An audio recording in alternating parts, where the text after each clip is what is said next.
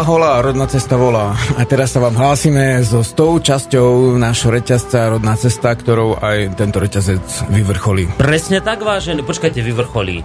To znie hrôzo strašne. Dozvieme sa viacej v dnešnej relácii Rodná cesta, ktorá sa práve začína. A okrem iného sa v rámci tejto stej relácie budeme baviť napríklad o období nástupu ezoteriky, úpadku kresťanstva, úpadku biblického náboženstva a nedostatku pôvodného duchovna. O zverejňovaní vedomeckých statí v prospech, e, teda v prostredí nezaujmu. O slovanské duchovno si asi myslel. No a samozrejme hovoriť budeme aj o obnovovaní pôvodných sviatkov, obradov a prvkoch staroslovanskej a staroeurópskej kultúry.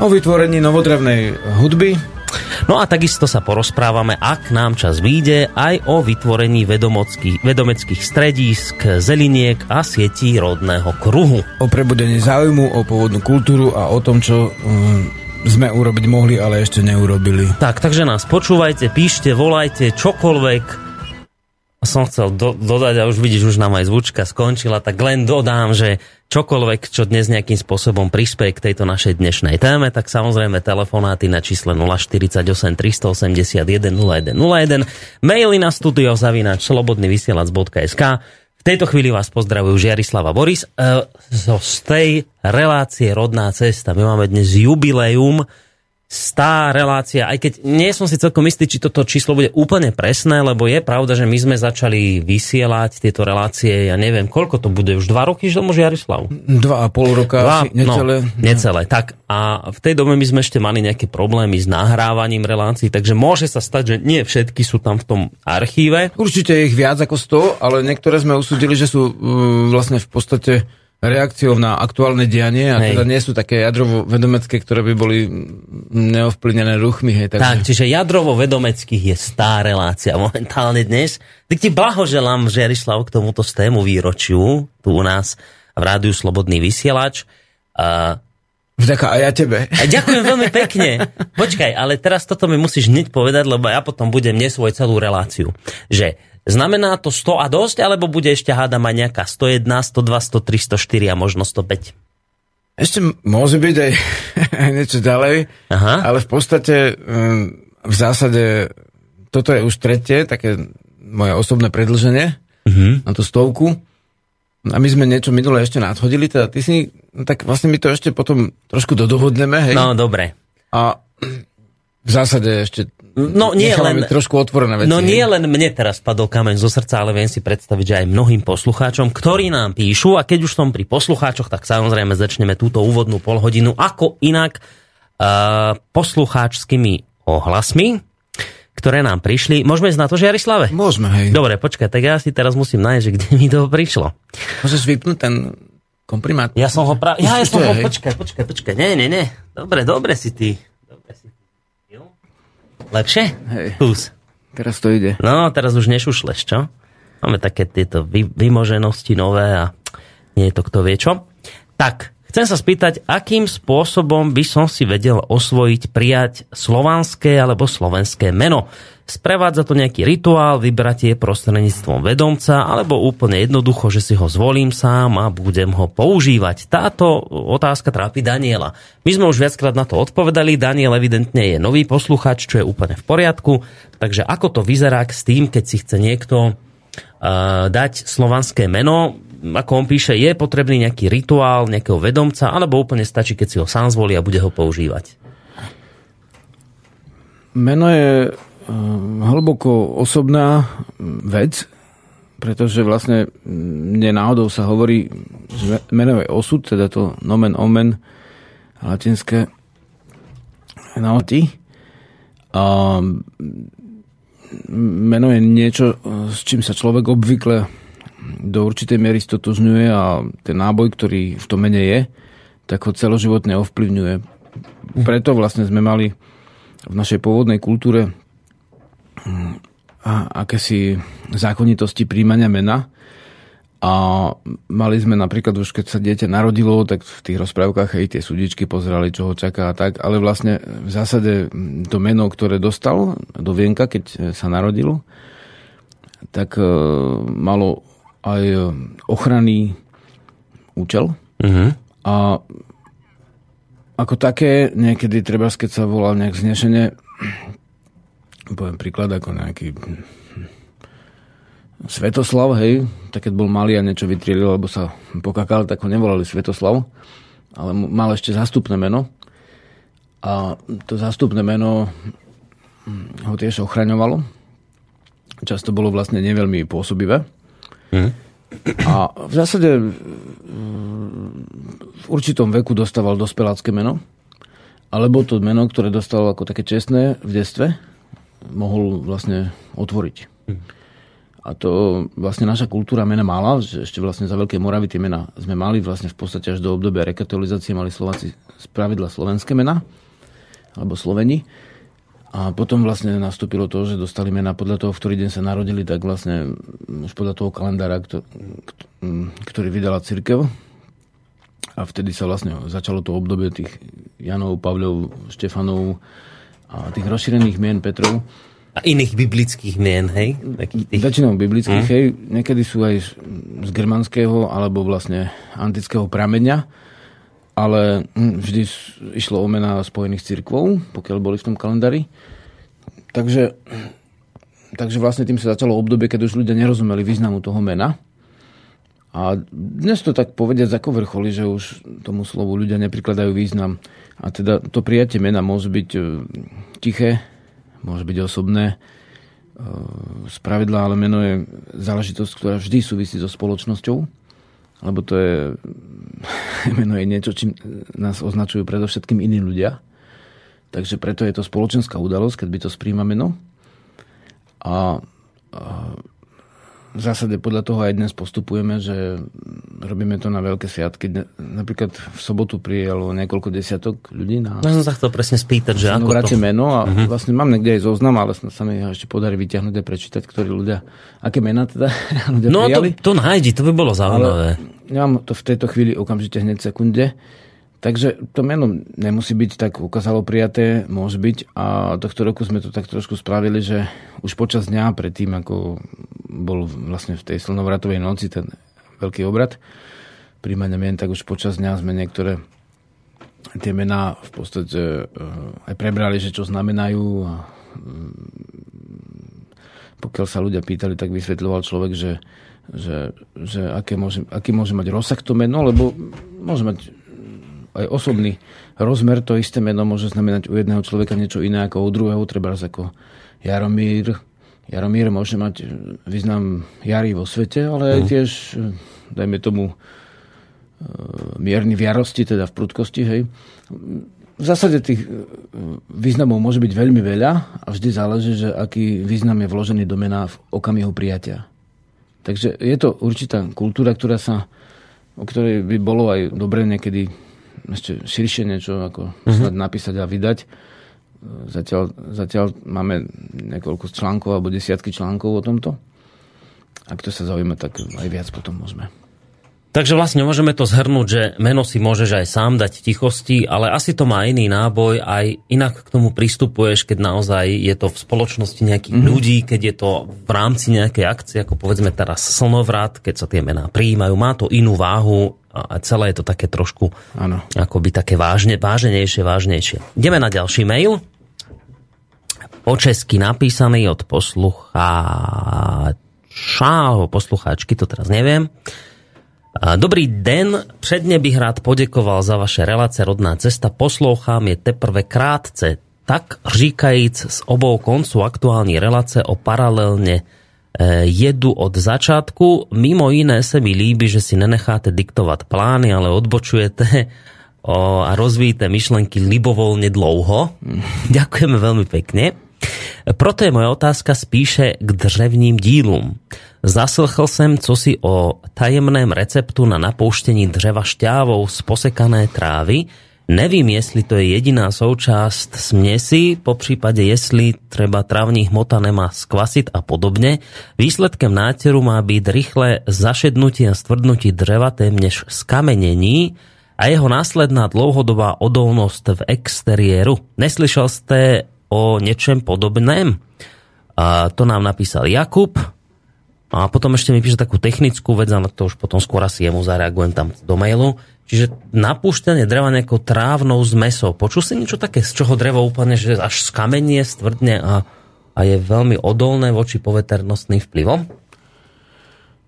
Je to pravdepodobne nejaký asi obrazný, ako popis, to skamenenie. A vlastne je veľmi veľa spôsobov, ako sa dá rastlinnými prípravkami drevo ovplyvňovať. Osobne používam dosť často spojenie oleja so smrekovou živicou, rastlinného oleja, je to všetko vlastne z rastlín. Mm-hmm. Ak by ten človek, ktorý sa pýta, teda po, záleží, že kde to počul, tak tam to treba vystupovať, ale tráva je taký ako veľmi ľudový pojem pre súbor rôznych rastlín. Mm. A aj tá tráva tráva, ktorá už nie je to zárožlie, je to iskerník, nie je to materná duška, ale tá tráva tráva, ktorá vyzerá ako obilie zmenšené, hej, s tými zrnkami z pravidla vlastne striedavými, tak aj tam ešte veľmi veľa druhov, len čo u nás rastú, veľmi veľa, takže takže vlastne treba to asi nejak tak upresniť, lebo tých spôsobov úpravy dreva je veľa, ale o tomto presne, ak popisuje, človek nepočul v takomto podaní. Mm. Takže zaujímavé by bolo to vyťahnuť asi z toho zdroja, odkiaľ to počul. Dobre, tretí a zároveň posledný mail, aspoň teda tie, ktoré mám ja, možno ešte ty máš nejaký so sebou od Mateja Strnavy. Dobrý deň, spomínam si, ako mi v detstve učaroval zvuk píšťala fujary. Vtedy som si povedal, že keď budem veľký, tak si takú vystrúham. No a v dobách asi pred 20 rokmi, keď ešte nebol internet, sa informácie zháňali veľmi ťažko. Výrobcovia nechceli svoje vedomosti prezradiť a kúpiť si fujaru bol vtedy pre mňa finančne nedosiahnutelný čin. S rozšírením internetu som sa dostal k ďalším informáciám, až som začal s výrobou píšťal. Niečo som si prečítal, niektoré veci som odpozeral a na niečo som prišiel sám. V meste je drevo vzácne, tak som najprv vyrábal píšťalky z plastových rúrok, kovových rúrok, ba dokonca aj z uhlíkových vlákien. A keď niekto vraví, že tieto nástroje nemajú dušu, všetky znejú skoro tak dobre ako tie drevené. Najskôr som sa dozvedel aj o Žiari, eh, neskôr som sa dozvedel aj o Žiarislavovi a jeho táboroch, napokon som sa táboru aj zúčastnil. Tam som sa dozvedel ďalšie tradičné metódy a postupy výroby. Tie moje sú skôr matematicko-fyzikálne, tak nech nám to ladí s pozdravom Matej napísal. Hmm. Matej. To je zaujímavé, že ešte dokonca z uhlíkových vlákien vyrábal píšťalu si predstav. To je taká moderná vec úplne. Vďaka za krátky list. V podstate Všetky tieto hmoty sú v zásade prírodné. Veď, e, teraz na Slnovrate napríklad bol tam jeden mladý muž, ktorý z nejakých dôvodov tam tiež bol, aj keď úplne sa s tým nestotožňoval. Uh-huh. A hovoril o tom, že preto prečo tí ľudia hovoria o prírodnej kultúre, keď vlastne chodia pracovať s počítačom a nosia bocasky z gumy na podošve, hej, s gumou a tak. A hovorím mu, že nie je rozdiel v tom, že, že hm, či používaš alebo nepoužívaš počítač, ale rozdiel je v tom, že prírodný človek si uvedomuje, že ten počítač sú tiež dary prírody, že je tam kov alebo kovy z matky zeme a je tam vlastne plast, ktorý je vyrobený z krvi, z ropy matky zeme, hej. A tá, tá úcta hm, k tým darom je to, čo rozlišuje človeka prírodnej kultúry od e, človeka, ktorý e, si prírodu nectí. Tak on povedal, že on to tiež tak chápe, že on tiež triedi odpad a tak ďalej, ale mm. teda nechce ísť bývať do nejakého zrubu alebo tak. On však v poriadku. V tom nie je ako tá podstata. Podstata je v úcte k tým darom. Takže vlastne z tohto hľadiska je bakalitová trúbka alebo uhlíkové vlákno je tiež vlastne dar Matky Zeme No pravda, ono si to prešlo určitou priemyselnou úpravou na rozdiel od dreva, takže tam v zásade z našho hľadiska je istým spôsobom tá, to oddelenie od prírody už uh-huh. napísané. A ja som vlastne fujary pišťali začal vyrábať e, v meste. Som chodil do lesa a hľadal tie bazy a to doslova baza to je niečo, čo po, považujú ľudia z, z lesného odboru ako za burinu síce taký biolog to považuje za veľmi prínosnú rastlinu, alebo aj niekto, kto využíva bazové plody, ale je to niečo, čomu sa nedá ubližiť v baze, keď udržíš jeden, dva, tri prúty alebo čas na fujaru, lebo to je krík, ktorý sa rozmnožuje tak rýchlo, že sa s tým veľmi rýchlo vysporiada. Takže dá sa aj tak, dá sa to vyrobiť aj z umelej hmoty, dá sa aj inak. Pravda, veľa ľudí, čo príde na tabory, tak povie, že, že majú síce mali prístup k tomu, že videli niečo znázornené na stránke, ale že podľa toho nevedeli to nejak spraviť a že teraz, keď vidia, ako to robíme naživo, tak to je celkom iné. Tak kvôli tomu som vlastne zvážil ani nie dávať až taký dôraz v prípade zručnosti na internet, ale dať dôraz na tú živú skúsenosť, takže preto otvárame vlastne o týždeň ten tábor remesiel, ktorý bude dvojtyžňový a dá sa prísť aj na iba časť tohto tábora, že tam si to ľudia môžu skúsiť. Pravda, keď niekto zverejňuje cez internet správy, tak môže to byť samozrejme prínosné, mm. ale snažíme sa, aby teda tí ľudia aj uvoňali dým, skúsili si to vyvrtať, aby to naživo mohli vlastne vidieť, lebo vraví sa lepšie raz vidieť naživo, hej, ako stokrát počuť alebo nejak sprostredkované. A o tom som sa chcel trošku s tebou aj podebatiť, vlastne ako to na tom uh, slnovrate vyzeralo, ale ešte predtým mail, ktorý nám teraz prišiel od Honzu. Chlapci, gratulujú Kestovce a chci vás pochváliť za celou řadu je to opravdu dobré a človeku to hodne dá. Dúfam, že Žiarislav bude pokračovať a jeho komentáře a názory k aktuálnemu dení sú dosť dobré a tyto díly rád poslouchám. Díky za rodnou cestu. Napísal Honza. Chvala. Ďakujeme veľmi pekne. Samozrejme nás to teší. No a poďme ešte v tejto uvoľnej polhodinke trošku sa prosprávať o tom, že, o tom slnovráte. Ako to teda hodnotíš, tak to už po akcii splnilo to nejak tvoje očakávania, prišlo dosť ľudí, správali sa slušne, Uh, ako, ako to celé dopadlo nakoniec? No, tento ročný slnovrat bol pre mňa taká príjemná očista. Hm? Skutočne, že je to jeden z najkrajších slnovratov, aké som zažil a ťažko povedať, lebo každý má iné osobné zážitky. A, ale celkovo ako počet ľudí síce nenarastol, lebo však sme dali vedieť, že trošku niektoré veci a javy sme jednoducho si povedali, že ich vylepšíme a že teda budeme v nich takí dôslednejší. Ale nebolo treba vôbec zbierať nejaké tie paperiky, odpadky, fľaše, hej, od všelijakých tých hm. napojov nejakých vodných alebo iných.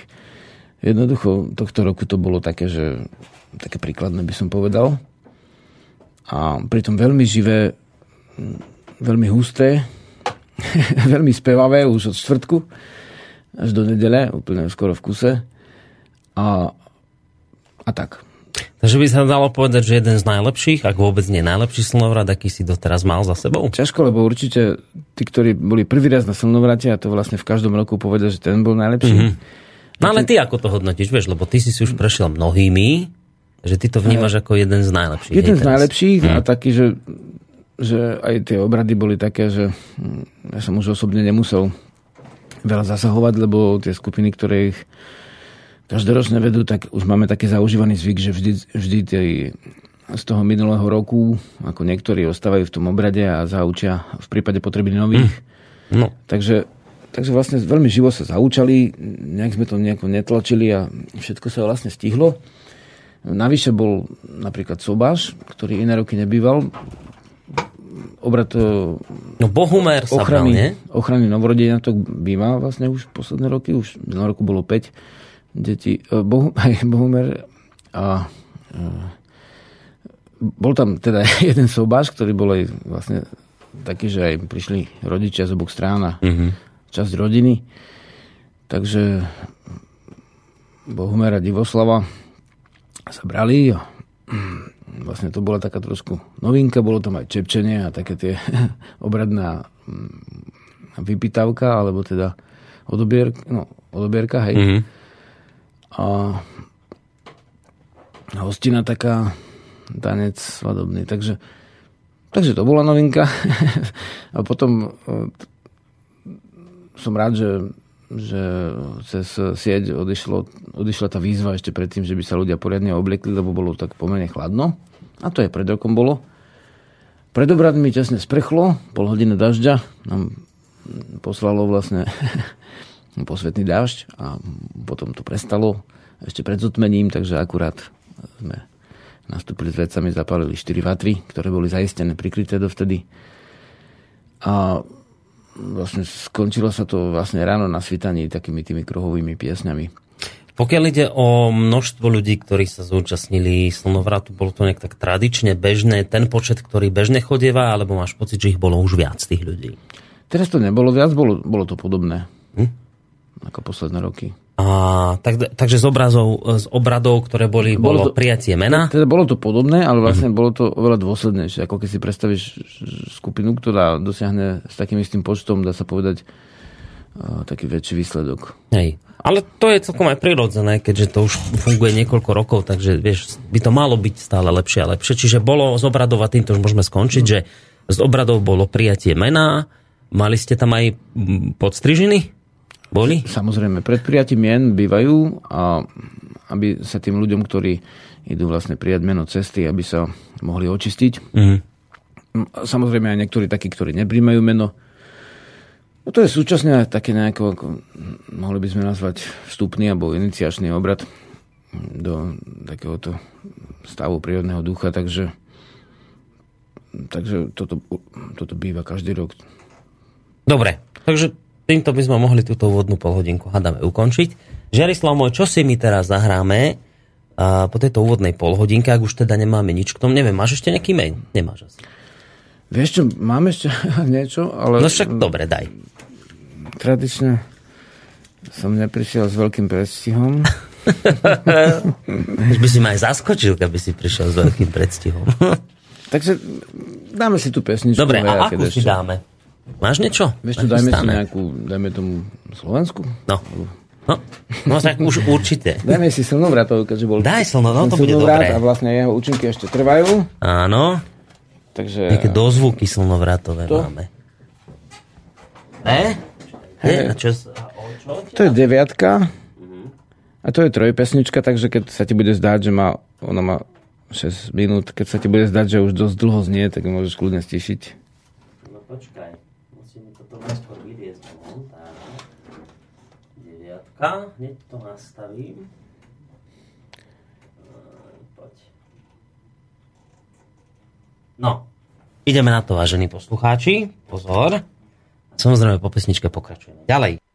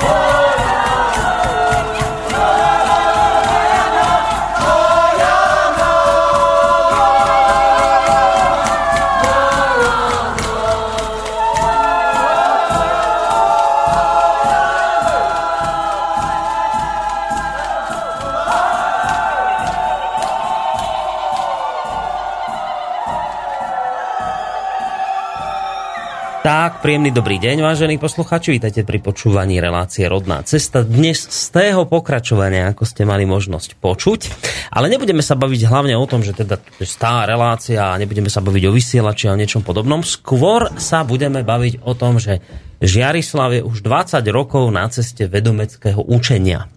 No a urobíme si takú trošku aj genézu toho, ako sa to všetko vyvíjalo. Urobíme si taký krátky výlet do histórie Žiarislavovej, ale ešte skôr, ako sa tak udeje, budeme sa držať toho nášho titulkového bloku.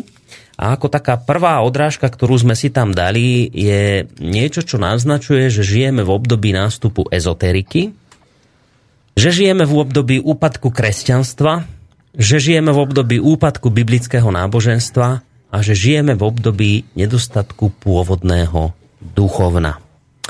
A týmto by sme zhruba mali niečím začať. A teraz by sme asi mali začať sa baviť o tom, že a vôbec ako sa to, tento úpadok prejavuje a čo tento úpadok spôsobilo. Žiarislav. No, trošku sa tam tu šmykla jedna vec, že som trošku tak pripomínal, že by sme ne, nedávali tam kresťanstva, ale biblického náboženstva. Aj? Nepovažujem to za úplne e, to, tožné ako označenie. Lebo však kresťania, keď vlastne sú a rozvíjajú odkaz Ježiša, tak mm, ten úpadok byť nemusí, hej? Mm. Viac menej mm, áno, úpadok biblického náboženstva, ktorý či už početný, alebo inak vnímateľný, mož, mo, niektorí ľudia vnímajú na, mm, toto som vnímal e, v období, keď som navštívil spisku kapitulu a už dnes nebohého arcibiskupa Tondru, ktoré, dá sa povedať, istým spôsobom spojený s mojim detstvom. A vlastne on sám ako tak trošku ako poznamenal, že teda socializmus nepovažuje tak jednoznačne za za dôvod úpadku kresťanstva, lebo podľa neho mm, vlastne církev socializmus e, trošku očistil. Vlastne e, robil som s ním interviu, takže aj to vyšlo z piských hlasov, tento rozhovor. A potom takým zvláštnym postupom osudu som sa stretol ešte s viacerými teda aj kňazmi. Ja som bol duchovný hľadač a mhm. stretával mm-hmm. som sa s ľuďmi z najrozličnejších okruhov. Ehm, takže ako náhle bol ten prevrat alebo nežná revolúcia, tak okamžite som štartoval a vlastne mm, stretol sa v priebehu niekoľkých mesiacov od nejakých joginov, ktorí tu v Európe pôsobili až po predstaviteľov iných prúdov, vrátane teda takého to, toho tradičného náboženstva. Aha, takže si bol otvorený viacerým smerom, hľadal si, hej, skúšal hľadal, si... Hľadal, to si sa nájsť. Čo som knihy čítal od ľudí uh-huh. rôznych, tak, tak som si ich vyhľadal a vlastne stretol sa s nimi. Hej. Uh-huh. E, takže potom vlastne v podstate v tomto období, keď som hľadal ako niekoho, kto má teda to veľké vedomie, tak treba sa... E, zistila som, že to nie je to jadrové a že nejakým spôsobom to často vyzerá vlastne dajme to v knihe trošku inak ako v tej skutočnosti. Ale naďalej som pokračoval stále. No i mimochodom, hej, akože v Malých Karpatoch zase zvláštnym riadením osudu som sa ocitol na, na Faraj, kde taký mladý farár robil večerok a poved, som sa spýtal, prečo je farár, hej. Má tam chlapcov, v podstate veselá spoločnosť, hej. Veľa ľudí a také hody nejaké to boli. Mm.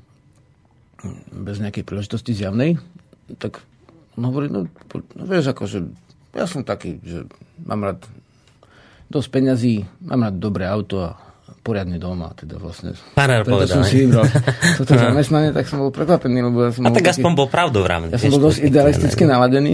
ako, a bez ohľadu na to, či robíš akékoľvek duchovno, tak som to bral, že to, to by malo byť akože mm, plné a husté a tak. Takže to hľadanie bolo také vlastne pomerne dlhé, ale v zásade tam do, e, vtedy sa roztrhol mech s rôznymi ezoterickými učeniami. Hej. Vlastne okamžite po tom prevrate, vlastne Cat Press, jeden Čech, ktorý sa presťahol na Slovensku, začal vydávať zenové edície hej, buddhistického náboženstva toho takého neobradového zenu. Potom zase vychádzali knižky o joge, o Tibete, o indiánoch, o všelijakých vlastne takých onakých mali, škola malého stromu, hej, príbehové veci, veci, ktoré písali ľudia, ktorí sa považovali za nositeľov toho duchovna. A mm, to ešte bolo dávno predtým, jak, pre, pred Megrem a mm. Anastasiovskými ako knižkami. To boli tie začiatok 90 rokov. A to som vlastne tie knižky tak prezeral, hltal, vieš, bolo ich 400, bolo ich 1000 a vydávanie neprestávalo, ale naopak sa posilňovalo, takže um, boli to už potom tisíce, 10 tisíce titulov, to ako, zistil som, že to nemá význam. Ako že to nemá šancu všetko začať prečítať, šancu, že to ale ani nedá. význam, že vlastne často som skúmal korene tých, dajme tomu, autorov uh-huh. a som zistil, že vlastne oni vyrábajú často taký nejaký taký ako také zdanie, že treba ľudia, ktorí v Tibete neboli, píšu o Tibete, mm. ľudia, ktorí s Indiami nežili, tak tvrdia, a to až, dodnes trvá, tvrdia, že teda ten a ten kmeň ich adoptoval a vlastne a potom zistí, že vlastne, že sú úplne odinakiaľ, alebo teda vlastne, že ten kmeň to poprel a tak ďalej, takže začal som si overovať, tak jedna bola taká duchovná a tam mala tie viedrine, že kde koľko učila sa teda o opiov toľko, v Tibete toľko. Vieš, keď si si zratal tie, tie, tie roky, čo povedal na rôznych prednáškach v rôznych mestách, tak už to bolo okolo 100 rokov. 100 rokov by mala mať. No, no. tak potom som zistil, že, že, niektorí to tak trošku ako berú zľahka, ako nazvem to, že tie skutočnosti. Uh-huh. A tak porozprávajú toho možno, že toľko, ako, ako sa žiada, ale viac ako by sa mohlo spájať s pravdivosťou.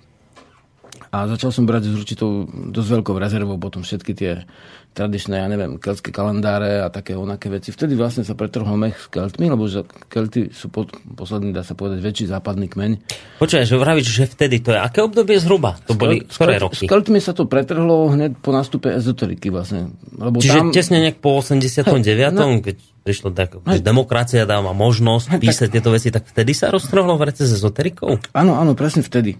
Vtedy uh-huh. vlastne začali tie vydavateľstva no na Slovensku Eugenika, vlastne niekde také, také, také, ale vlastne začali toho vydávať akože úplne hory. Uh-huh. A e, začalo to ísť ako keby, nazvem to, že do mody, ale prvá vec, čo vošla do mody, tak e, s tým obrovským otvorením trhu sa e, roztrhol mech s keltami ktorí síce boli tak pomerne už neveľký národ ako na západe, ale posledný z tých, ktorí hm, si trošku udržavali pôvodné náboženstvo, aj keď Kelti prevzali vlastne kresťanstvo o dosť skôr ako Slovania, že Patrik bol to neviem, 5. storočie, hej, svätý Patrik, to už boli ako dôsledné, mm, dá sa povedať, zavazenie kresťanstva v tom kelskom svete, kým u Slovanov to začalo až koncom prvého tisícročia teda a skončilo to až niekedy okolo roku 1200, aj niekde u polopských Slovanov. A, takže vlastne Slovania mali to mm, najmenej o, o 500 rokov, niekde o 700 rokov dlhšie a Baltovia ešte dlhšie. Mm. To pôvodné duchovno, lenže Slovania Baltovia nežili na západe, takže na západe sa stalo symbolom toho prírodného duchovna vlastne kelstvo a taký už to bol mm, pomerne ako pomerne umelý symbol, lebo vlastne mm, dajme, dajme tomu, kým to som si potom zistoval vlastne o našich veciach, že vedma a vedomec sú pojmy, ktoré v 20. storočí ešte boli známe na Slovensku, kým ako druid už sú vyslovené obnovené pojmy, to nemáš, akože, že by etnografia v Írsku alebo Škótsku mala pojem druid, hej. Uh-huh. To už je potom nová doba, kde sa vyhlasujú tí druidi za druidov, ale vlastne dá sa povedať, že sami seba, ale e, že by to bol nepretržitý sled označovaný, mm-hmm. tak to nie. Hej. Americkí indiani mali vlastne uh, úpadok šamanstva, dá sa povedať, od Vondiny, hej, od, od kedy ich masakrovali na tie náboženské slávnosti, tan, na tanci duchov uh, koncom vlastne 19. storočia, alebo teda okolo roku 1970, tak nejako, 1800 teda, 70 a niečo, tak uh, možno 72. Takže vlastne tam, tam bolo ten šamanstvo 100 rokov zakázané, ale teda vlastne decimácia bola ďaleko siahla. Kým v slovanskom svete u nás teda bolo to vedomestvo zakázané od Cyrila metoda, hej, potom to, dá sa povedať, upadlo. To, tá církev za Štefana sa obnovila už v tom západnom katolickom duchu. Tak e, to bolo zakazované celý čas, ale vlastne tí vedomci, vedmi sa udržali, že prababku takto ešte označovali a robila obrady aj vrátane vydimovania. Hej. Mm-hmm. Takže vlastne toto som zrazu zistil, že vlastne my na tom nie sme až tak zlé, čo sa týka tých, toho, že, že ako sa to vedomestvo teda treba sprejavuje v tej ľudovej ešte uh, slovesnosti, alebo... Je, čiže ty si prišiel na to, že u nás sa to nevytrátilo, že to ešte kde si v ľuďoch ostalo, že nás nestihol ten istý osud ako povedzme Írov, ktorý, alebo Škótov, ktorý, u ktorých to zaniklo a oni si potom musia sami ešte prácne niečo nové vytvoriť, že my Hej. sme to stále kontinuálne pokračovali, aj keď to bolo utlačené, ale nepretrhlo sa to. Nepretrhlo sa to, uh-huh. ale mali sme jeden, jednu veľkú nevýhodu oproti treba Keltom, že Kelti hoď vôbec väčšinou už netvoria v tom keltskom jazyku, hej, ale v anglickom. Teda ako keby my v maďarskom, hej, dajme tomu, po maďarizácii. Uh-huh. Tak vlastne... Uh, ale aj tak vedia o tom, že nejaké keltstvo je a majú kopec ľudí, ktorí to, hoď nazvem to, že nie dôsledne, ale predsa udržiavajú. Treba počas cesty v Británii, keď sme mali šnúru so skupinou bytosti, tak, eh, tak, tak sme vlastne cestovali tak, že nás prevádzala inšpektorka školstva. Eh, po školách sme mali cez jeden koncert v škole a večer v divadle alebo kostole alebo niekde večer koncert. A hm, v zásade som dosť rozoberal otázku keltských obradov. Boli sme aj v parku, kde boli kamene do kruhu, ale medzi nimi plechovky piva. Hej, nikto tam nebral mm. vážne v podstate. A túto otázku sme rozoberali a ona hovorí, že tie obrady, čo sú teraz, že sú vlastne buď ako úplne nové, že 1980, 1990, hej, takéto obnovovanie, e, alebo sú okolo obdobia romantizmu, teda keď u nás Štúr písal vlastne o význame panteizmu, o slovanskom panteizme, Janko Král písal o základnej pane vo váhu a spomínal všetky divy, hej. Tam zase Vajanský si dal meno podľa Vajaného sviatku. Uh-huh. A to bola to, to obr, tá obroda, ale u nás úspešná, že sme si zachovali jazyk ako nositeľ, e, nositeľa duchovných hodnot. Že to nás nepostretlo. Z našho hľadiska je slovenský jazyk posvetný, lebo v ňom sú, je vyjadrené vedomestvo. Hej, ako pre Indov sanskrit, dajme mm-hmm. tomu. Ale vlastne, um, takže my sme boli úspešnejší, ako napríklad, uh, ako napríklad Škoti alebo Veršania, u ktorých som hostoval. Mm-hmm.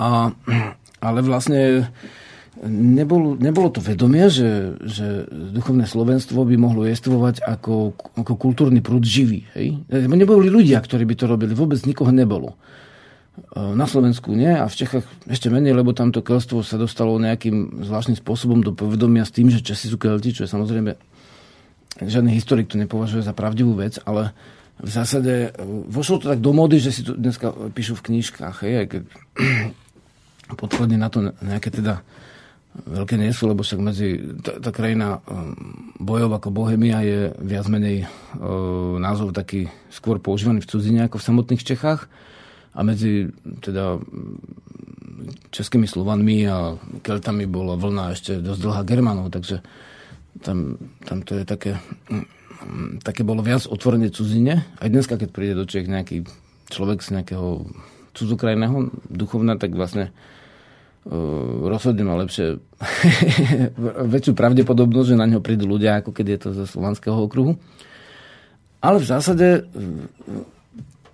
v zásade uh, zo, zo západu prišla teda tá vlna a mala hotový trh s týmto všetkým. Mala hotové knižky, mala hotové CDčka, síce to vyznelo v guidy, často to bol syntezátor väčšinou už, ale vlastne ľudia si to spájali s keľstvom. Hej. Všetko, mm-hmm. čo bolo akože prírodné a Európa, tak oni vnímali, že kelti. Mm-hmm. No a vlastne čím ja som to skúmal, tým ja sa mi to zdalo také podozrivejšie, že teda prečo si, ale teda to svoje ako vôbec nie, však dobre, však, však zaujímaj, zaujímaj sa o Keltov, hej, o Indiánov, o Indov, o vlastne najmä tomu Japoncov, alebo uh, Filipinčanov, alebo Afričanov, ale, ale prečo úplne vôbec nie o našu vlastnú kultúru? Hej. Vieš? Hej. Tak toto som si kladol otázku a od detstva som mal nejaké tie korene, ktoré e, kultúrne, duchovné, ktoré ma s tým spájali, tak nakoniec som sa zameral na to. Hej. Ešte som v tom roku 1995 a, a, s niekoľkými ľuďmi robil takú spoločnosť prírodných kultúr, ktorá mala vlastne hostovať týchto ľudí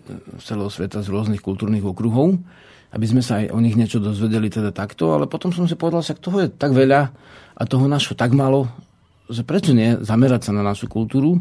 A v tom roku 1995 v marci človek začal robiť v Trnave v kde som vtedy prebýval v Kaklube, čo bol taký undergroundový klub vtedy, tak také štvrtkové večery, kde som tak mal rušné, rušné plagaty, hej, sme uh-huh. potom dali po meste, sme dostali aj pokutu, niekto to nalepil na rozvodovú skrinu alebo tak. A vlastne, ešte sa nemôže hociť a to by bola ako vršná vec, takže vlastne mm. tam sa nevyberali stupne, takže vlastne sme to tam polepili. A robili sme tie, tieto veci a začali tam chodiť ľudia. Vlastne Čiže tak... ty si začal robiť prednášky o našom pôvodnom duchovne klube alternatívnom? Áno, v 95. roku. 95. v Trnave. V Trnave. Súčasne som... A ako, to, ako, to, ako to vyzeralo? Chodili ľudia, mali o to záujem, alebo skôr si sa tak trápil s tým, že, že málo ľudí nedôverovali týmto veciam. Jak to vyzeralo v tom 95. No, práve, že to bolo dosť živé. No, vtedy tí ľudia boli tiež otvorení. Vieš, celá spoločnosť bola taká otvorenejšia ako dnes. Mm-hmm ale boli aj v dobrom zmysle, aj v zlom. Lebo napríklad tam chodili ľudia, ktorí treba vyrastli vtedy, bol v mode Castaneda, tak ako potom po roku 2000 ten Megre, hej. A Castaneda písal akože o mm, Don Juanovi, ako o ujdanom indianskom šamanovi, ktorý vlastne mm, spomínal, spomínal tam Durman, ktorý vedol k zasveteniu, vieš, tak oni začali chlapci hľadať Durman, vieš, v kamenom mline niekde pri Trnave. Našli Durman, samozrejme, skoro z toho oslepli, lebo potom mysleli, že neúčinkuje, išli na pivo, hej, mladí chlapci. A v zásade potom nakoniec mm, všelijaké konopky a všetko možné začali pokurovať a niektorí z nich prešli na iné veci, vieš. Hm? Tak som si povedal takým poviem o tom, jak prírodné národy vlastne, dá sa povedať, iniciovali a že nikde nebolo to, že, že všetky drogy a že vždy bol na to vlastne, síce každá tá kultúra mala, dajme tomu nejaké um, tie obradné látky, ale každá si ich strážila a nikde nebol guláš všetkého. Napríklad Indiáni mali právo fajky a on, od nich je tabak. Od uh-huh. Mhm. 30 rokov, niektorí od 35. Vieš, on bol už 15 rokov bojovník a ešte nemohol fajčiť. Bo kmeň nechcel vlastne mladých mužov, ktorí sú neschopní, vieš, akože vydržať nejaký uh-huh. namáhavejší pohyb. Takže a nechcel prečasných chorých ľudí. Takže vlastne všetky tie, tie veci, alebo teda Slovania mali, hej, medovinu mali vlastne pivo, ale nemali ho každý deň zase. Vieš, takže vlastne všetky tie... No a o to bol dosť veľký záujem. Doslova som niektorých ľudí ešte vyťahoval z, už z, z oveľa náročnejších uh, návykových látok, ktoré do seba dostávali vlastne uh, mimo úst a uh, teda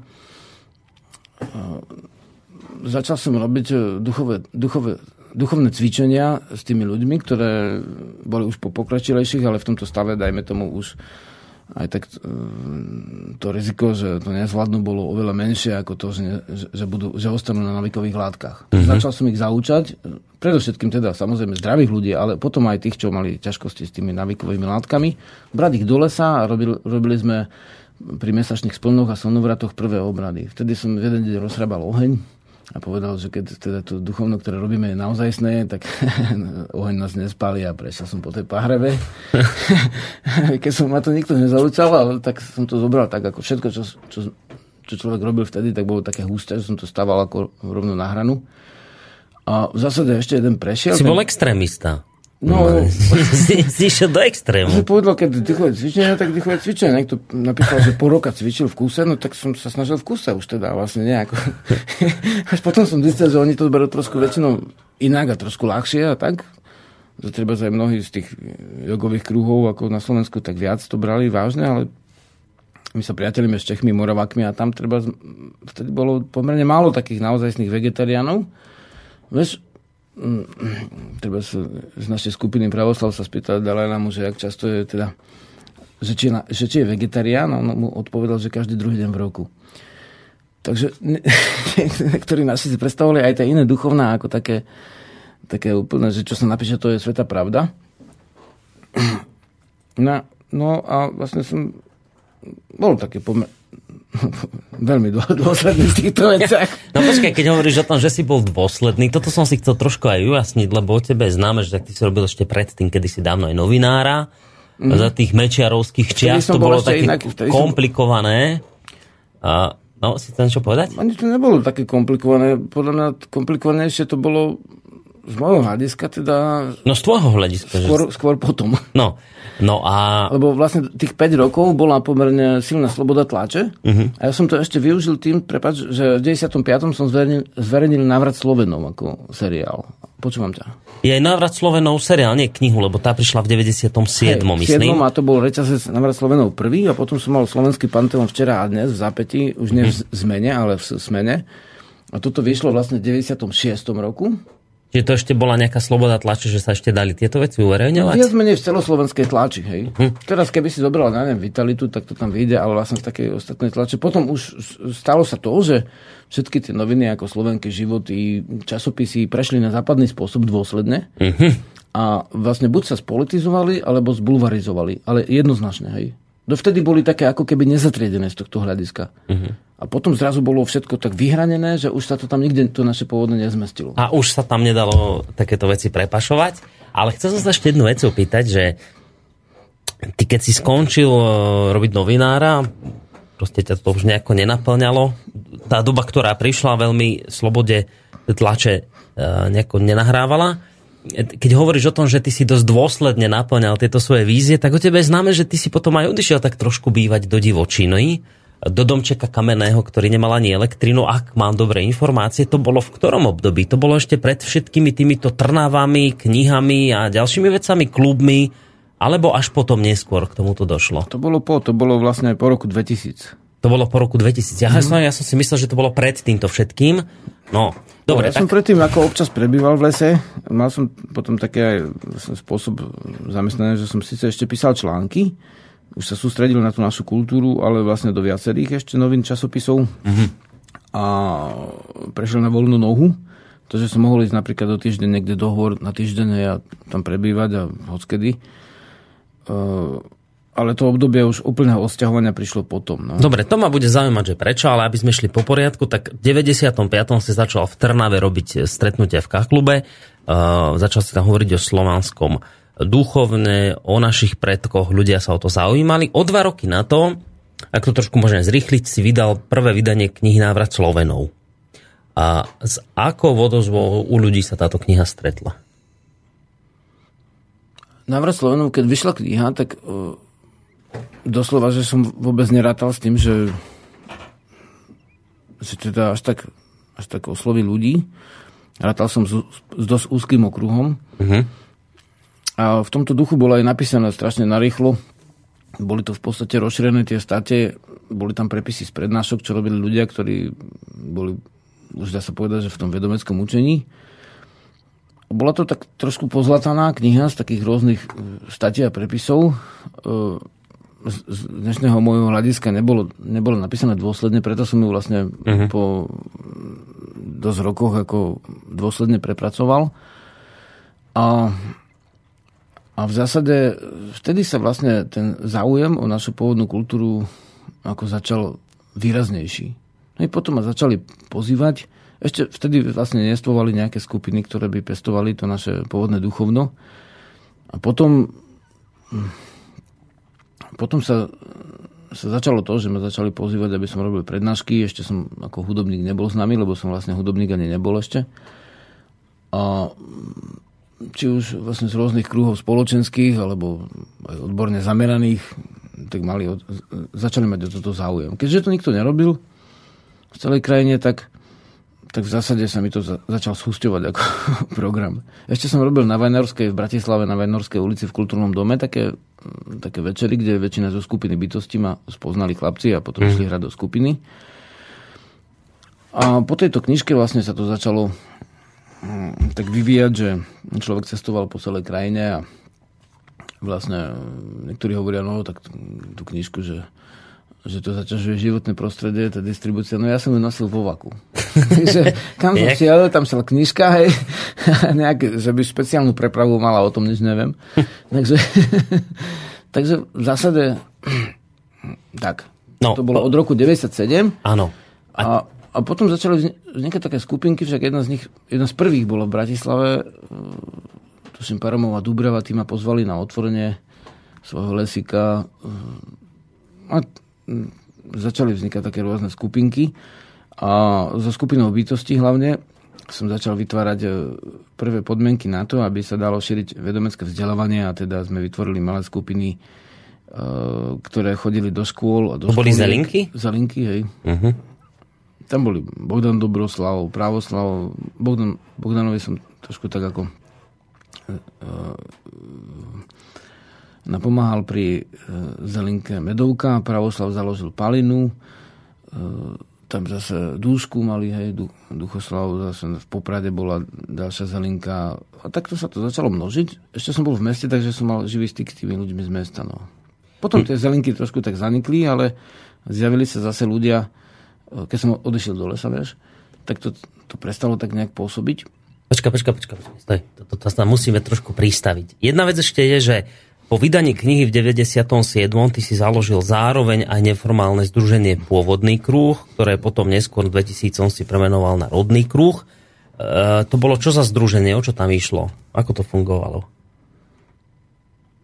No, v zásade, v zásade to bolo niečo, že vytvorili sme na to také základné pravidlá, aby tí ľudia, keď nás, dajme tomu, pozývajú do tých škôl a tak, uh-huh hovoriť o sviatkoch pôvodných, o pišťalách, nástrojoch, ktoré sa tu používali. Skladka o pôvodnej kultúre, aby boli um, jasný spôsob, ako taká spoločnosť môže a má vlastne pracovať, tak, tak tie, dá sa povedať, že ako keby, nie že ako keby, ale tie uh, nazvieme to pravidlá alebo stanovy, dávali súčasné záruky tým, ktorí jednak ujasňovali prácu tým, ktorí v nej chceli pracovať a druhá vec, že ujasňovali to, že čo sme vzhľadom k vonkajšiemu svetu.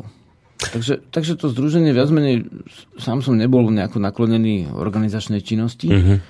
ale zistil som, že sa tomu nedá vyhnúť, ak to, ak to máme robiť poriadne a že to má byť tak, ako to má byť. Hej, a to myslím celkom v poriadku, ale v tom 97. si bol ešte Miro Švický, a v 2000 som si prijal meno Žiarislav. Bolo to na Slnovrate?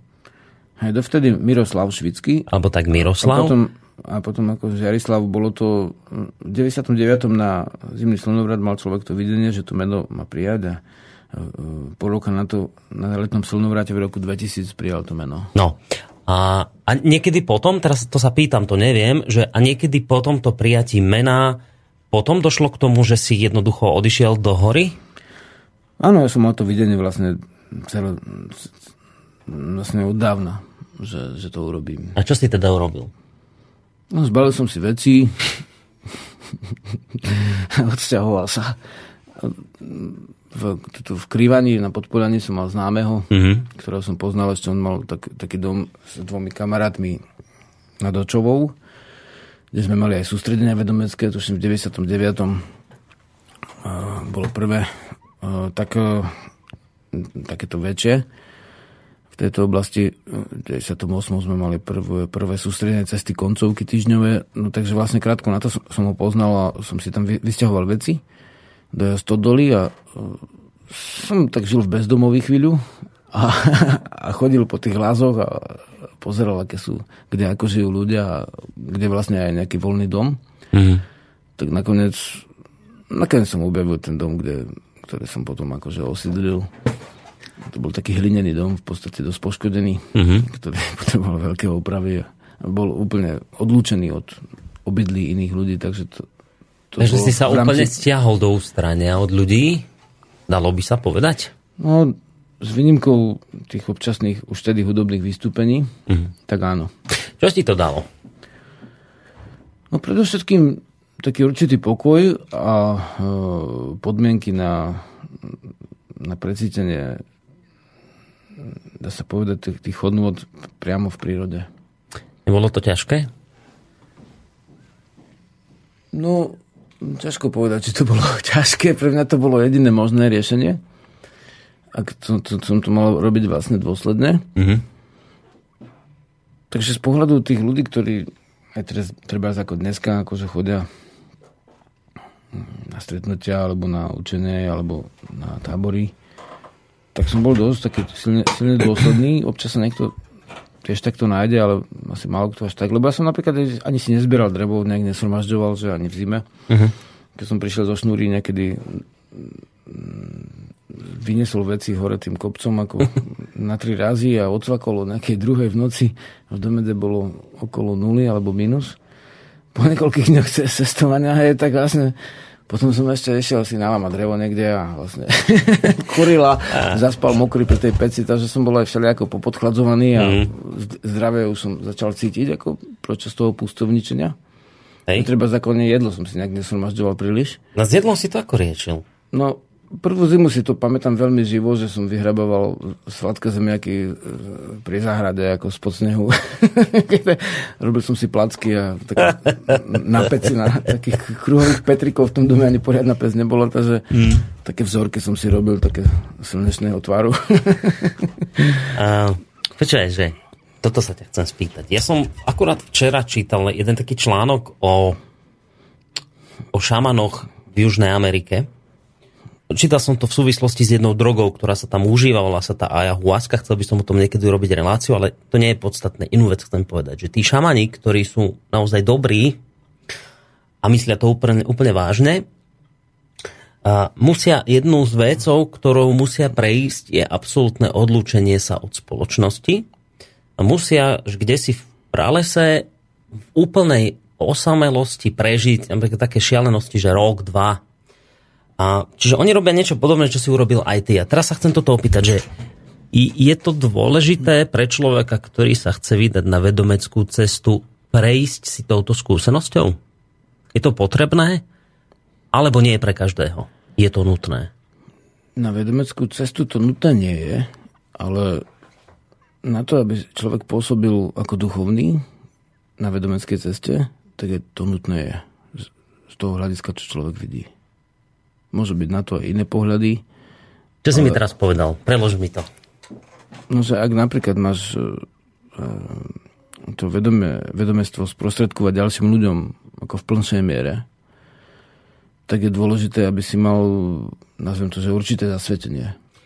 A v týchto uh, núdzových podmienkach, keď si sa pokúšaš prežiť ako v ťažkých podmienkach, hej, často dostávaš vlastne sa ako keby na hranicu tých síl, uh-huh tak sa stretávaš vlastne so sebou hĺbším spôsobom a nakoniec aj mnohé také videnia ďalšej cesty, ktoré som mal, tak boli v časoch vlastne pustovničenia, alebo keď som žil v meste, tak ten prvý veľký slnovrat bol malý bol v roku 1995, odtedy som už slnovraty robiť neprestal na pôvodné sviatky, ale ten veľký v 99. v Detianskom kamenelome tak tam som držal pôst ako niekoľko dní a dokonca som ani tekutiny veľmi neprimal, len malo. Uh-huh.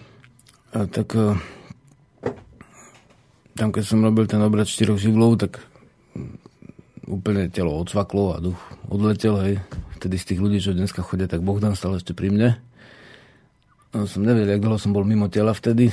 Takže, a vtedy som mal určité videnie, vieš, mm, aj toho vývoja, nie že aj, ale práve toho vývoja, mm, toho rozvoja toho slnečného ducha ako v krajine a v Európe.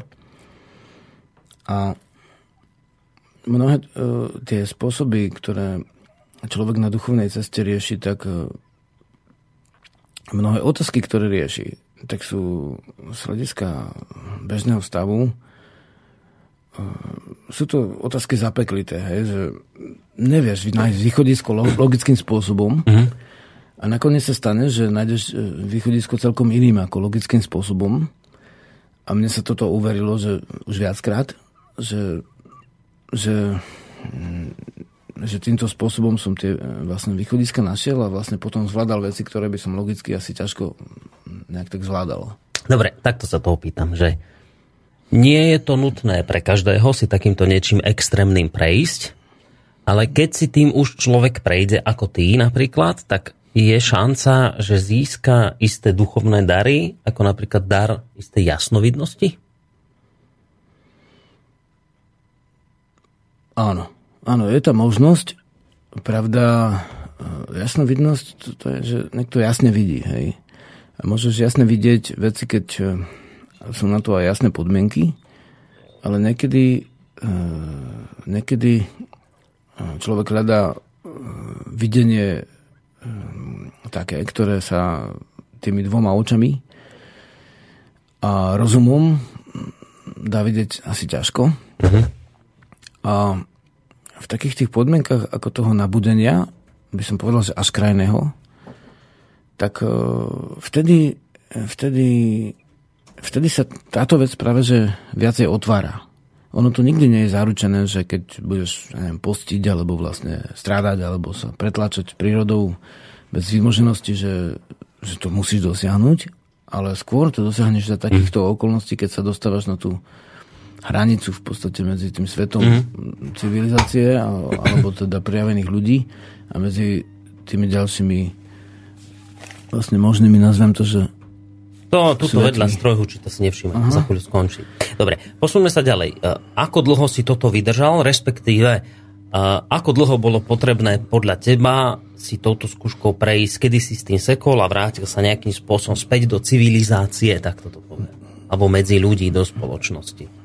No ja som to uskutočňoval viacej rokov, ale necelkom dôsledne, lebo um, keď sa človek napríklad preciťuje, aj teda jednak už v, v, tom dobe mes, v tej dobe mestkej uh-huh.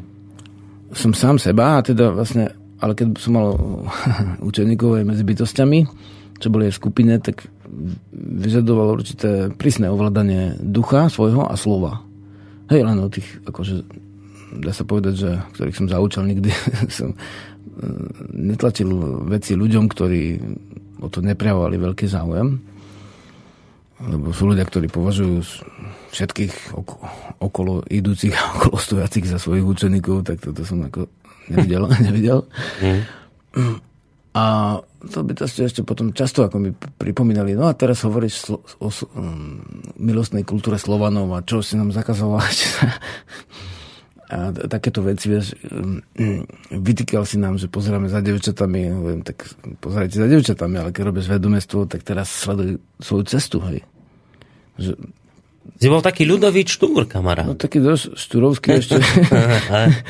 no a potom vlastne to pustovničenie som robil niekoľko rokov, ale v zásade ako muž človek niekedy e, sa mu zjavuje a zjavuje a zjavuje vždy nejaká výla, hej. Tak e, nebolo to také dôsledné. Tak nakoniec som rok e, prerušil styky vlastne aj úplne akože s ľuďmi natoľko, že som nemal žiadny vzťah ako s nikým. Rok? Už potom pustovničení, vieš, ale to mm-hmm. sa stane, že, že dajme tomu s niekým sa stretneš, alebo stretávaš a udržiaš vzťah, tak nakoniec som zistil, že to očista vzťahov je um, teda dôsledná vtedy, keď tie, tie vzťahy sa, ako, ktoré nie sú, dá sa povedať, plnoduché, úplne ukončia. Tak potom som bol ešte vlastne v takejto samote ešte mm-hmm. rok, mm-hmm. keď som už aj v duši sa odpojil a potom nastalo vlastne v zásade iné obdobie, ale už akože, potom až nastalo obdobie, že som napríklad prvé veci umožnil, aby dali ľudia na internet, alebo teda články a tak. Do roku 2008 som ten internet úplne odmetal na šírenie vedomestva. Mm-hmm. Viac menej nie celkovo, ale z tohto hľadiska na, naš, našich jadrových vecí, ktoré sme tu robili, aby teda často sa stáva, že niekto ani niečo nemá dozreté, prežuté a už je toho plný internet, takže toto, tomu sme sa vyhli. Mm. Najprv sme to prežili, dozreli a potom sme to dali vonku. Počkaj, Žerislav, ja som nikdy nič takéto extrémne nezažil ako ty, ale viem si predstaviť jednu vec, že keď človek odíde do hôr odstrihne sa od spoločnosti a potom plus ešte, keď je duchovne odstrihnutý rok ďalší od ľudí, tak za túto obdobie sa ti neskutočným spôsobom rozšíri obzor, respektíve videnie toho, čo je bežným ľuďom skryté. Tým ľuďom, ktorí sú, ako sme to už viackrát v tejto relácii spomínali, nejakým spôsobom zmanipulovaní namotávkami, v ktorých tu žijeme. A, a teraz, že, že ako sa dá s týmto vysporiadať? Toto mi vysvetli, keď ty zrazu akoby pochopíš a vidíš to, v čom tu žijeme, v čom sme tu všetci zmanipulovaní a, a, a akoby, že si to neuvedomujeme a ty zrazu akoby cítiš, podľa mňa, že zrazu do tejto spoločnosti ani už nechceš patriť, lebo tým ľuďom vlastne nerozumieš, tí ľudia sú pre teba zvláštni vnímam to a niečo podobné, nebude to asi dobrá paralela, ale taká, že na, na porovnanie, ako človek, ktorý strávi vo, vo vezení zavretý, ja neviem, 10 rokov a potom ho pustia von a on zrazu nevie, čo má robiť, lebo proste zrazu ničomu nerozumie, zrazu stratil to spojenie so svetom. Tak to sa chcem spýtať, že ako si sa vyrovnával s týmto faktom, že si zrazu videl veci, v čom tu my žijeme, ako sa správame, či k prírode, alebo jeden k druhému, aký sme povrchní, aký sme pokryteckí. Keď, keď toto človek pochopí a vidí, na ľuďoch, ku ktorým sa máš znova vrátiť. Ako si sa s týmto faktom vysporiadal? Ja som bol v podstate opačne odlučený ako, dajme tomu, väzeň. Alebo väzeň je obyčajne odlučený nedobrovoľne. Hej. A dostane sa do spoločnosti, z ktorej sa dostať nechcel. Hej. Hej. To je čosi iné, ako keď sa niekto odlučí dobrovoľne a mm, vedome sa odlučí od spoločnosti, z ktorej sa, od ktorej sa odlučiť chce. Lenže môj cieľ nebol sa odlučiť za spoločnosti ako tak, ale odlučiť sa od časového diania, aby som videl tú nadčasovú cestu. To znamená, že dajme tomu, keď som začal vnímať, ako, že aký silný môže byť v hudbe duch, a s tou hudbou vlastne sa spustilo veľmi veľa na Slovensku, lebo vtedy sa vlastne vedomestvo otvorilo cez hudbu, cez piesne, to ľudia zrazu viacej vnímali ako cez nejaké prednášky iba. Uh-huh. Tak e, doslova som fúpol do toho, začal sa učiť hrať na tie nástroje, na husle, však mm, to, to, ne, to ne, nebol som vo veku, keď sa bežne ľudia učia hrať na husle, hej. sa hovorí, že to keď hráš od mala, tak to už sa nenaučíš. No a mm, v zásade e, toto je iný stav, že e, človek sa odlúči od tých ruchovno a teda, aby som mm, dopovedal tú vetu, tak ja som sa začal sústrediť na toho ducha a na hudbu a vnímať, e, kde vlastne v tom, dajme tomu, slovenskej hudbe sú uh, tie duchovné polohy, tak som začal skúmať, ako z, z, hľadať si nahrávky z rozhlasu, ktorý, lebo slovenský rozhlas má obrovský archív etnografický, hej, kde zachytáva vlastne tie piesne v, ne, v neštudovej polohe priamo od ľudu. A to má okolo tuším 50 tisíc piesní, mm. ako do 50 tisíc, takže tisíce piesní som počúval a úplne som prestal počúvať rádio a televízor. Úplne sa odstrihol, no. aby som sa mohol sústrediť na toto, aby ma tie ruchy nerušili, až kým sa nezačali tie piesne snívať, také tie, ktoré dnes už nazývam, že novodrevné. To znamená, že keď sa chceš na niečo sústrediť a spraviť nejaký pokrok, tak je dobré niečo obetovať, alebo to, čo, čo, čo ti rozplyn, uh, rozplýva vlastne tú pozornosť. Takže odpovedal som ti dobre na, otázku, teda na otázku? Hm, ja som sa skôr pýtal na to, rozumiem, čo si mi odpovedal, a, ale a pýtal teda, som sa, hej. aký bol ten návrat opäť do spoločnosti. Hej. Či si nebol z toho, e, použijem to cudzie slovo, neviem teraz nájsť slovenské na to, že, že či si nebol z toho frustrovaný, znechutený. Toto je. Že, ako si sa vyrovnával s tou znechutenosťou, ktorú si pochopil a zrazu videl? Vieš, to je, to je niečo podobné. Akože ja, ja len poznám drobnú, drobný príklad toho, na čo sa ťa pýtam. Ja napríklad nemám televízor a tým, že nemám televízor a idem si sem tam s niekým sadnúť na kávu, na pivo, ja neviem. A teraz keď niekde tam v tej krčme, kde sedíme, alebo v tom bare je televízor, ja to vidím, jak tí ľudia všetci sa na to pozerajú. A nerozumiem tomu, lebo ja ten televízor nemám, ja to, mm. ja to už nechápem, že čo tam oni ako kúkajú na tom a, a, a cítim to také až také, také zhrozenie sa nad tým, akí sú tí ľudia zmanipulovaní tým, tým všetkým, že zrazu otrhnú pohľad od stola a kúkajú sa do tej bedny a ty si, toto je len drobnosť, ktorú ja vidím. A ty si toho tým, že si bol odlúčený, musel vidieť oveľa viacej v ľuďoch. Tak sa pýtam, že ako si sa s, týmto, s touto znechutenosťou z nás samotných, ako si sa s týmto vyrovnal nakoniec? Ako sa dá vrátiť opäť do spoločnosti, kde zrazu vidíš toľko, toľko chýb na nás samotných? Lebo podľa mňa toto si v tom odlúčení od spoločnosti musel akoby zistiť. Alebo ani nie? Vieš, ako... Um, ja v podstate ľudí mám celkom rád. Ako, nechcem tým ako vyjadrovať teraz nejakú duchovnú polohu alebo sa chvastať. Mm Takže ja som nebol snúsený ako ľuďmi, lebo často, keď sa stretávam s ľuďmi, ktorí aj prídu ku mne a chcú tam bývať a povedia, ja už to nemôžem vydržať, to mesto je sami ten špina, hnus a toto civilizácia. A hovorím, ale čo je tam pekné? No, že tam nie je nič pekné. Hovorím, ako tam môže byť nič pekné? Preto niečo pekné tam byť musí. Že nemôžeš prísť tu bez toho, aby si videl niečo pekné na tej spoločnosti, lebo vlastne potom sa potom vlastne vychádzaš len z odporu, z hnusu a na tom sa nedá pestovať. Mm.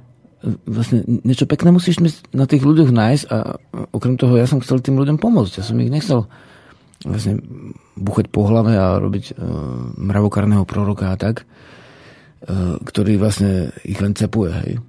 takže vlastne ja som predtým robil akože niekoľko rokov ešte liečiteľstvo, vieš, takže to nemôže byť človek, ktorý, ktorému nezáleží na ľuďoch, lebo to je niečo, čo hm, dokonca som odmetal také veci, ako, preto som to aj prestal robiť, lebo to bolo trošku zložité, ale brať za to nejak, nejakú taxu, alebo tak, vieš. Uh-huh. Takže, takže vlastne eh, potom som sa zameral na to, že že vlastne tá spoločnosť je tiež istým spôsobom nemocná, ako nie mocná, lebo sa na nej prejavuje veľmi mnoho, ako tých črd, ako dajme tomu narastajúci zločin, hej, narastajúca um, narkomania, rozpustilosť vlastne vo veciach, kde rozpredaj nielen podnikov, ale vlastne nerastného bohatstva, vlastne všelijakých tých, ktoré sa síce oficiálne rozpredávať nemôže, ale sprostredkovanie sa môže, hej, zrazu a vlastne rozpredaj vlastne svojich e, živodrach, teda médií, hej. E, v podstate to všetko e, smerovalo ako keby ku krachu tej spoločnosti, alebo k jej podriadenie voči spoločnosti, ktorá už tak či tak zase aj tak klesá a krachuje. Hej. Alebo treba ako západ vlastne tým, že prijal východ, tak zase dosiahol nejaký hospodársky rast, tým, že nás vlastne hospodársky obsadil. Ale znova potom sa začali prejavovať črty úpadku a a z tohto hľadiska som vlastne uh, to odlučenie mi dalo to, že som mohol byť od, uh, od toho odosobnený viacej, ako keď som robil novinára, asi ťažko, bo si musel pravidelne robiť prehľad tráče, hej. Uh-huh. Nečítal som, ale robil prehľad, to je rozdiel. Hej. Nepozeral som televízor, ale robil prehľad o tom, čo vysiela. Hej. Takže to, to je poznám. poloha, v ktorej sa človek drží určitý odstup od tých vecí a nežere to tak uh, slepo, ako ten, kto vlastne na tom vysí, a nie na tom navykový, hej, takže vlastne, lebo to je tiež istý druh navykovosti na tom, na tom chode, ktorý je vlastne, môže mať z istého hľadiska podobné črty ako droga, vieš, sledovanie televízie. Takže Tohto som sa sprostil a zrazu som začal vnímať ako tie dejiny, ktoré som od mladého veku vlastne skúmal ako záľubu zrazu sa mi začal vyvíjať, e, dá sa povedať, e, znie to ako keby zvláštne, ale logika, ako teda zákonitosť toho vývoja. A začalo mi byť jasné, že čo sa tam deje vtedy, keď som sa od toho odpojil. A zároveň, keď som sa aj spojil s tými ľuďmi, prešiel do mesta, alebo oni prišli za mnou, tak zrazu som im začal tak, tak zľahka ako viacej rozumieť. Mm-hmm. A u mňa sa ale tým odlučením nestal nejaký taký uh, doslova, že hm, revolučný zvrat, ako razná zmena, lebo vlastne tie isté veci, vlastne keby si čítal moju, moju tvorbu, tak vlastne tam ten zlom nenájdeš.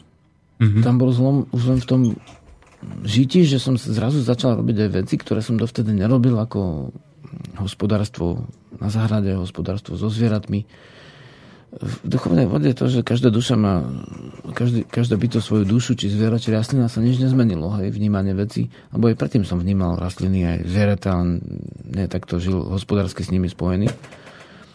Ale potom sa zmenilo to, že vlastne začali chodiť aj ľudia, ktorí, dajme tomu, dajme tomu, že uh, začali dajme tomu, som im vedel poradiť aj v tom, ako to pestovať a tak, vieš, predtým, predtým ani veľmi nie. Uh-huh. A treba dneska, niekto mi tam sprostredkoval správu o tom, že, že nejaký, nejaký vedec Wall Street predpokladá, že farmárstvo bude jedno z najvienejš z výnosných povolaní budúcnosti, pretože vlastne teraz všetko nasvedčuje tomu, že práve toto ľudia budú chcieť, lebo tá kríza v tomto smere ako keby vrcholí, hej. Mm-hmm. No, áno, tak je to jedna z vecí, ale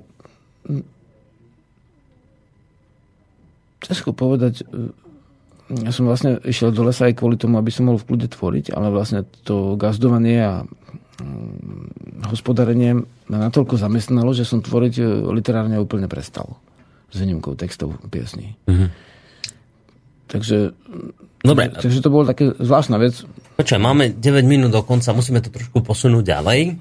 Iba čiste z krátkosti, ča- mm. kvôli krátkosti času, že že kedy potom došlo k takému tomu obdobiu, ak sa to vôbec dá takto povedať, lebo predpokladám, že to šlo nejak plynulo, že tam neexistuje nejaký jednoznačný sek, ale kedy tak došlo k, nejak tak, k takému obdobiu, že si začal povedzme pociťovať vo významnejšej miere, že ľudia začali prejavovať väčší záujem o obnovu pôvodných sviatkov, o obnovu pôvodných obradov, nejakých tých prvkov staroslovanskej a staroeurópskej kultúry. Kedy k, tomu, kedy k tomu došlo? Predpokladám, že to už bolo teda evidentne po tvojom návrate z lesa. Aj keď teda ty si už sa nikdy nejak nevrátil do mesta, teraz bývaš na medzi, to je v podstate tiež v lese. Aj keď už dnes tak civilizovanejšie ako predtým, ale kedy, kedy to tak, vieš to odhadnúť, to obdobie, kedy začal taký ten väčší záujem po tomto všetkom samotných ľudí o naše pôvodné duchovno? Tak významnejšie, výraznejšie. Viem to úplne presne, že kedy to bolo. Bolo to v roku 2000. Čo sa stalo vtedy? Vtedy, keď e, začali tie vlnenia piesní, ktoré som robil so skupinou bytostí, uh-huh. tak začali sme robiť nie už koncovky doby bubny a tú takú nástrojovú hudbu tých dávnych vlnení, ale začali sme tam dávať do toho silu slova. Vtedy vlastne, keď som začal vyžadovať od ľudí, ktorí sa u mňa učili, aby teda to slovo, a sám samozrejme som išiel do dôsledkov, aby to slovo ovládali, aby nehovorili vety ako zlom väz a takéto, že, mm-hmm. čo sa nemá stať. Aby, um, tak vtedy tá sila slova tak narastla, že piesne, ktoré sú v bytosti hore, vtedy začali znieť a ľudia ich začali žiadať. Po tom cd prvom spievanom ja som nemal pocit, že, že viem spievať. Takže mňa vlastne zvukár prehovoril, mm, keď som nahral instrumentálne tú, tú, to peronovo drevo, že, že by nejaký spev som zohnal, ale tam nemám nikoho, kto by tam spieval, že na niektoré mám texty, texty na niektoré z tých piesní. Tak tak skús zaspievať, tak som to skúsil, no a vlastne on však rob s tým, však to sa dá. Mm. Tak som prvé pesničky naspieval, potom na bytosti hore a potom my sme jazdili so skupinou bytosti, ktorá bola okrem dobyrada všetci nehudobníci v zásade nepestovali hudbu, tak e, možno v detstve niekto z nich niečo, ale v bežnom živote určite nie, tak e, začali sme vlastne s týmto chodiť, že vlastne, že sme nositeľia toho významu toho ducha, tých slov a tak. A to boli veľmi husté obrady a, a keď som, mám doteraz nahrávky, tak z hudobného hľadiska to vôbec nebolo kto vie čo, ale z hudobného hľadiska to bolo úplne nabité, že tam tí ľudia ani nedýchali. Hm. Dneska niekedy sa stane, že nás dobre nazvučia, je to skvelé urobené, ale... To nemá tú energiu. Tí, tí ľudia vlastne, dajme tomu, keď očakávajú bežný festival, tak už to tam nie je, hej? Keď mm-hmm. zase prídu na Sonomra, mm-hmm. zase to tam je. Takže vtedy sa to začalo. začalo a uh, od vtedy, od toho roku 2000, vlastne to už vlastne v podstate narastalo. Potom až uh, po roku 2000 prišli aj zo zahraničia nejaké, dajme tomu, zmienky o tom, že je nejaké slovanstvo, No v zásade už tie zmenky boli, keďže u nás ten vedomecký vývoj už bol 5 rokov, najmenej tak e, ako novodrevný, lebo vieš, ako tí ľudoví vedomci, vedmi a tak ďalej, to, to ako trošku bolo, ale nebolo to také celostné, že to bolo, dajme tomu, vedma, ktorá len liečila chrbtice, hej, ďalší niekto, ale niečo robil, hej. Takže takže vlastne my sme už mali trošku mm, pomerne odlišný aj vývoj od tých niektorých prúdov, ktoré potom prenikli zo zahraničia. Mm-hmm. Často niektoré z nich boli politické. Napríklad u nás na Slovensku sa mm, vedomestvo nespájalo s politikou. Aj teraz napríklad prvý raz bolo, že na Slovenvratu bolo zastava Slovenskej republiky, ale to len preto, lebo vlastne lebo vlastne mm, tam bol sobáš aby boli splnené podmienky, vieš, mal tam mhm. prísť ešte aj starosta, ale tam má trošku ťažko s tým, že najbližšej obce, že, no, to som že, že, by ten obrad mal byť spojený, tak vlastne nakoniec sme to nechali tak, sme robili duchovný obrad a oni si pôjdu dať pečiatku na obrad, tak ako kedysi kresťania za socializmu, vieš. Takže v zásade e, my to nespájame s politikou, hej, treba, niekde je slo, slovanstvo chápu zase tak, že je to politické, tie slovanské, všeslovanské zjazdy, čo mi niekto hovoril, že tam bol, tak niektorí naši ľudia na tom boli, ale vlastne tam bola časť, čo Slovenstvo spájalo so socializmom, niekto zase s kresťanstvom, hej, ako to duchovné Slovenstvo vlastne už u nás bolo prežuté, uh-huh. už sme tie obrady mali obnovené, niektoré. A mali sme aj, dá sa povedať, ľudia v našom okruhu majú pomerne už jasné, čím sa to aj líši od toho 8. storočia, však nepotrebujeme na nejaký obrad ako dajme tomu obetovať zviera, hej. Takže uh, tak nakoniec to sa vo všetkých duchovnách za tisíc rokov niečo vyvinie. Takže v zásade v zásade hm, po roku 2000 sa to začalo kráčať viac. No, máme posledné dve minútky do konca relácie. Skús mi, a teraz ma to naozaj mrzí, že to musím takto urýchliť, skús mi v krátkosti povedať, po tomto všetkom, čím si si prešiel, o, aký máš tohto všetkého pocit? Si spokojný s tým, kam sa pôvodné duchovno za tie roky, akým spôsobom sa vyvinulo, alebo vidíš ešte veľké rezervy, kam ako spoločnosť musíme dôjsť. Vnímaš to všetko, čo sa ti doteraz podarilo ako veľkú vec, dokonca možno až zázračnú, alebo skôr ešte to stále vnímaš, že, že je obrovské množstvo vecí, ktoré sa ešte spoločnosť musí akoby naučiť. Aký máš skrátka z toho celého pocit? Hm, osobne mám pocit, že v rovine dá sa povedať, že osobne, že som tie podstatné veci nevydal doteraz a mali by ísť medzi ľudí, aj preto som zvažoval ukončiť reťazec rodnej cesty a sústrediť sa znova dovnútra, aby som vedel tie veci dať ďalej, lebo sa mi to hromadí, mám tam stovky, možno tisíce strán, ktoré sa nedajú vydať, lebo nie sú zosúradené, hej, uh-huh. zosúradené ako v nejakom postupe. A, takže to je jedna vec, čo sa, čo, čo by možno že nebolo zle spraviť. Druhá vec je tá, že že v našej spoločnosti vnímam to tak, že táto vedomecká kultúra je síce v nejakej, v nejakej takej vzorkovej miere.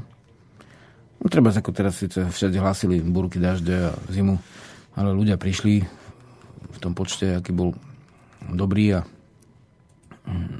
stále to má niekoľko tisíc skalných ako ľudí, ktorí niekedy menej, niekedy viacej to rozvíjajú, ale nedosiahli sme treba z toho, aby, aby, aby, aby tí mladí mohli mať sobáš, ktorý je platný, aby nemuseli šaškovať ešte na úrad a znovu hmm. hovoriť áno, keď už to raz povedali, hej, a ten obrad je platný vtedy, keď oni dvaja vyhlasia, takže duchovne už platný je.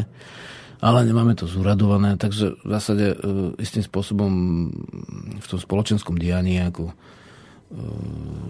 nemá táto kultúra vlastne plnohodnotné miesto. Ďalšia vec je tá, že,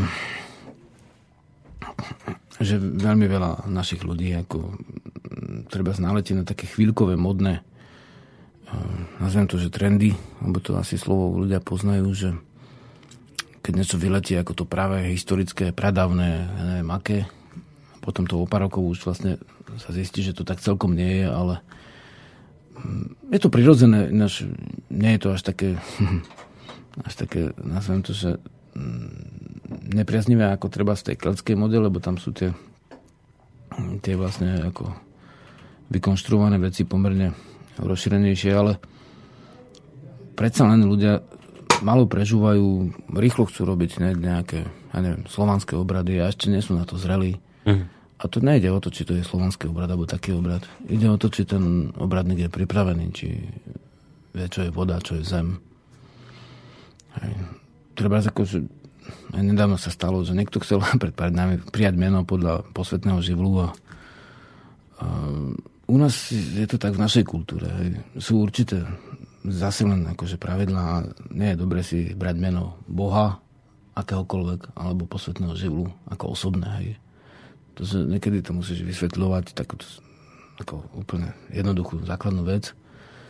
Takže um, áno, ale to je prirodzené v zásade nepodarilo sa nám dať tieto vlnenia dostatočne do školstva. Školy niekedy používajú naše prvky, ktoré v rámci tých, tej dovolenej 30-percentnej náuky ako je možné používať v školstve, ale vďaka len tomu, že to robia osoby. Vieš, určité mm-hmm. osoby, ktoré, hej. dajme tomu, vo vedomestve trošku sa vzdelávali. Hej. Je to dobré, ale my sme nevyužili z tohto hľadiska, čo vidí Šarislav, nevyužili sme našu živú dostatočne na to, aby sme tej spoločnosti pomohli a zväčšili výber aj o, dá sa povedať, kultúru, ktorá je spojená s našimi koreňmi. Takže toto sú veľké otvorené dvere do budúcnosti a v tom je ako veľká rezerva.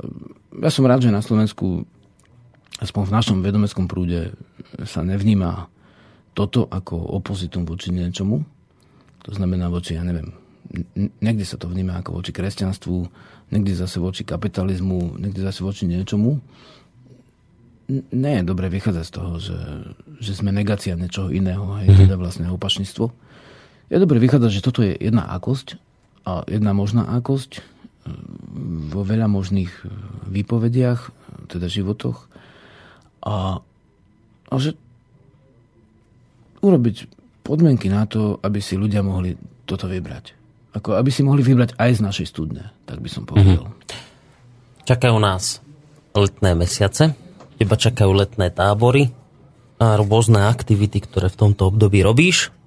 Stretnúť by sme sa mali opäť v septembri v relácii Rodná cesta a uvidíme, ako aj ty na tom budeš, ako budeš potrebovať čas a týmto veciam sa samozrejme budeme musieť aj my prispôsobiť. Takže všetko dôležité sa poslucháči rodnej cesty dozvedia až kedy si predpokladám okolo augusta. V tejto chvíli ti Žiarislav veľmi pekne ďakujem Chvala. za všetky tie relácie, ktoré sme tu odvysielali. Ja verím, že budeme pokračovať ďalej v ďalších dieloch, aj keď samozrejme budeme musieť nájsť nejaký taký model, aby to aj tebe vyhovovalo v rámci veciam, ktorým sa chceš, v rámci veci, ktorým sa chceš venovať, ale vravím o tom viacej až niekedy v auguste. Takže maj sa pekne a hoj. Tak sa držte, živa. Do počutia. Počúvate Slobodný vysielač. Rádio, ktoré vás spája.